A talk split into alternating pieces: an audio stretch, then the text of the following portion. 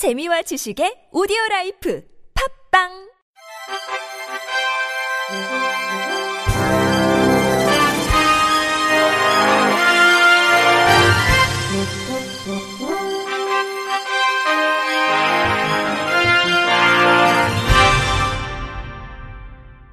청취자 여러분 안녕하십니까? 1월 2일 월요일 정유년 새해 첫 KBIC 뉴스입니다.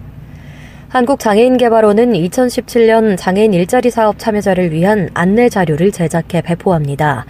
이 책은 지난 7월부터 12월까지 6개월간 제작됐으며 발달장애인이 알기 쉬운 버전과 일반 버전 두 가지로 공개됩니다. 발달장애인이 알기 쉬운 버전은 제작 과정에서 사업 현장 전문가 및 발달장애인 당사자와 부모의 자문 및 감수를 받았습니다. 이 책은 휴대가 간편의 핸드북 크기의 일반 버전 16페이지, 알기 쉬운 버전 32페이지 분량으로 제작됐으며 이 책에는 장애인 일자리 사업 참여 방법 및 기간, 유형별 직무 내용, 복무 규정 등 사업에 대한 전반적인 내용을 담았습니다. 이 책은 장애인 일자리 사업을 수행하고 있는 시도, 시구, 군청, 민간 위탁 사업 수행기관 등 440곳에 배포될 예정이며 한국장애인개발원 홈페이지에서도 내려받을 수 있습니다. 한편 장애인 일자리 사업에는 만 18세 이상 등록장애인, 특수학교 3학년 및 전공과 재학생이 참여할 수 있으며 사업 참여자는 일반형 일자리인 전일제와 시간제, 복지형 일자리인 참여형과 특수교육, 복지 연계형, 특화형 일자리인 시각장애인 안마사 파견과 발달장애인 요양보호사 보조 일자리 등으로 구분해 매년 1월부터 12월까지 1년간 근무하게 됩니다.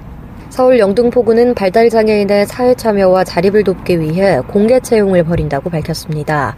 이번 채용에는 영등포구에 주민등록이 돼 있는 만 18세 이상 발달장애인이면 누구나 신청 가능합니다. 이번 기회를 통해 채용되면 하루 5시간 주 5일 구청에서 근무하며 생활임금을 포함해 시간당 7,818원을 받게 됩니다. 모집 인원은 5명이며 희망자는 오는 5일부터 13일까지 영등포구청 사회복지과나 한국장애인 고용공단 서울 남부지사로 방문 신청하면 됩니다. 영등포구 관계자는 1차 서류심사, 2차 면접을 통해 채용 대상자를 선정하고 3주간 직무훈련 평가 결과에 따라 정식 채용 여부를 결정할 것이라고 말했습니다.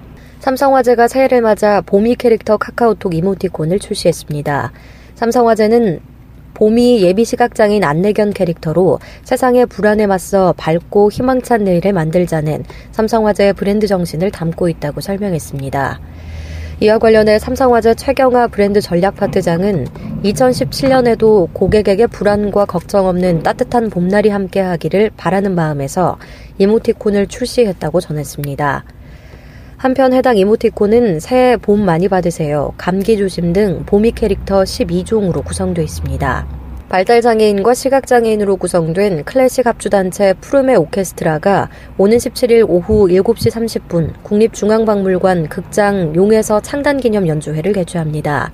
이번 연주회는 영화음악과 함께하는 오케스트라 콘서트로 진행되며 종로장애인복지관, 국립중앙박물관 어린이박물관이 공동 주관합니다. 종로 장애인복지관 최종길 관장은 단원들이 음악을 통해 전문 예술인으로 성장하고 나아가 푸르메 오케스트라가 장애인 직업 재활의 한 분야로 발돋움할 수 있기를 바란다며 이번 창단 기념 연주회가 푸르메 오케스트라가 사회로 나아가는 초석이 되기를 기대한다고 전했습니다. 한편 푸르메 오케스트라는 음악적 재능이 있는 장애 아동과 청소년을 발굴해 전문 연주자로 성장할 수 있도록 돕는 종로 장애인 복지관 예술활동 지원 사업의 일환으로 운영되고 있습니다. 경기도 화성시는 올해부터 5년간 장애인과 비장애인이 함께하는 희망도시를 조성한다고 밝혔습니다. 이를 위해 화성시는 장애인의 인권 증진을 위한 평등사회 구현 등 세계의 정책 목표를 세우고 장애인 인권센터 설치 등 핵심 과제 9개를 추진합니다.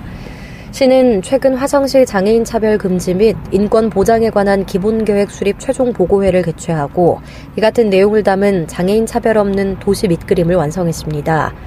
차인석 시장은 이번 기본 계획을 바탕으로 장애인의 인권을 보장하는 기반을 마련하고 점진적 사회 참여 증진과 복지 서비스를 강화하는 다양한 정책을 펼치게 될 것이라고 말했습니다. 대구 수성구는 지역 공원과 유원진의 화장실 20곳에 시각장애인을 위한 편의시설 정비 사업을 완료했다고 밝혔습니다. 그동안 수성구는 공원과 유원진의 화장실 주변에는 점자 블록 등의 시설물이 부족해 시각장애인들의 불편과 안전사고 예방을 우려한 민원이 제기되었습니다.